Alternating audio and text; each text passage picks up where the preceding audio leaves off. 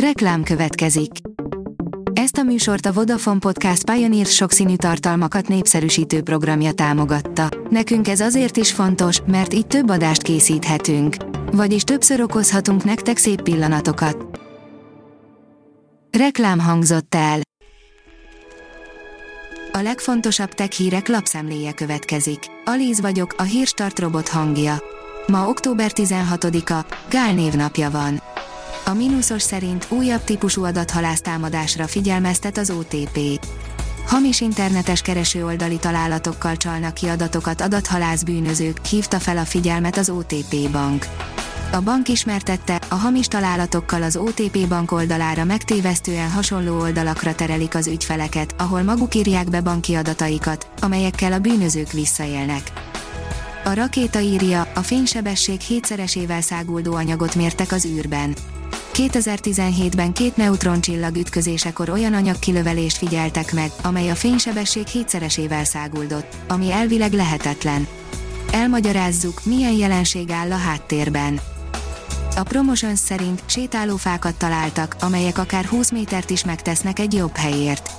Ecuador fővárosából egy elég kacifántos úton lehet eljutni a sétálópálmákhoz. A bioszféra rezervátum szívébe, mintegy 100 kilométerre délkeletre, egy egész napot vesz igénybe az út. A GSM Ring írja, Xiaomi okostelefon jelent meg 40 ezer forint alatt. A kínai vállalat néhány napja egy új okostelefont mutatott be, ami 40 ezer forint alatti áron debütált. Mutatjuk, hogy mit kell tudni a Xiaomi Redmi A1 Plus okostelefonról. A Xiaomi nagy előszeretettel tekint a belépő kategóriás okostelefonokra, hiszen nagyrészt ezek a termékek fogynak a legjobban a cégnél. A Digital Hungary szerint ez most a világ leggyorsabb internete. Egy újabb fejlesztésnek köszönhetően még sebesebb lett a világ leggyorsabb internete. Az amerikai energiaügyi minisztérium tudósait és munkatársait kiszolgáló esnet már 46 terabit per szekundum sebességgel közvetíti az adatokat. Inder Monga, az Esnet ügyvezető igazgatója szerint az új hálózati sebesség nagyban segíti majd a kutatási hálózatok jobb felépítését.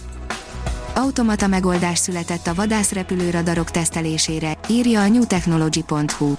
Szuper rövid ideig tartó, automata radar tesztelésre alkalmas létesítményt tervezett a Leonardo repülés technológiai vállalat.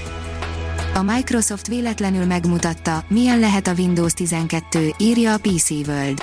Egyelőre még a Windows 11-re való átállás is lassan halad, de betekintést kaptunk a jövő operációs rendszerébe.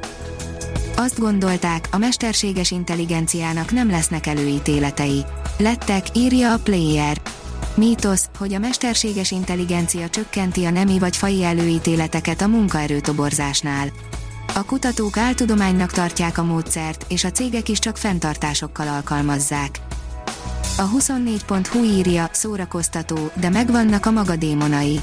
A Soul Hackers 2 nem tökéletes, de még lehet belőle olyan sikerszéria, mint a sokak által imádott personából. 8 milliárdra büntették megint az Apple-t, mert nem ad töltőt az iPhone-okhoz, írja a PC Fórum. Az Apple a héten újabb komoly büntetést kapott a nyakába a brazil fogyasztóvédőktől, amiért nem mellékelt töltőt iPhone-jaihoz azok dobozában. A rakéta oldalon olvasható, hogy Elon Musk meggondolta magát, továbbra is ingyen biztosítják a Starlinket Ukrajnának. Elon Musk szokásához híven a Twitteren jelentette be, hogy korábbi kijelentésével ellentétben a SpaceX mégsem kér pénzt azért, hogy Ukrajnában elérhető legyen a Starlink műholdas rendszer, ehelyett azt a jövőben is ingyen és bérmentve bocsátják az Oroszország által februárban megtámadott ország rendelkezésére. Bemutatták az új Microsoft Surface gépeket, írja a Minusos. A Microsoft szerint a Windows PC-k új korszaka veszi kezdetét a legújabb, 50%-kal nagyobb teljesítményű Surface eszközökkel, a számítógép és a felhő véglegesen és elválaszthatatlanul összefor, a mesterséges intelligencia pedig korábban nem tapasztalt felhasználói élmények előtt nyitja meg az utat. A rakéta oldalon olvasható, hogy a szovjet Vega program szelleme életre kelhet egy Vénuszra indított NASA misszió során. Száz napig szállnak ballonok a Vénusz kénsavas felhőiben, mikor az emberiség újra űreszközt küld a bolygó légkörébe. A hírstartek lapszemléjét hallotta. Ha még több hírt szeretne hallani, kérjük, látogassa meg a podcast.hírstart.hu oldalunkat, vagy keressen minket a Spotify csatornánkon, ahol kérjük, értékelje csatornánkat 5 csillagra.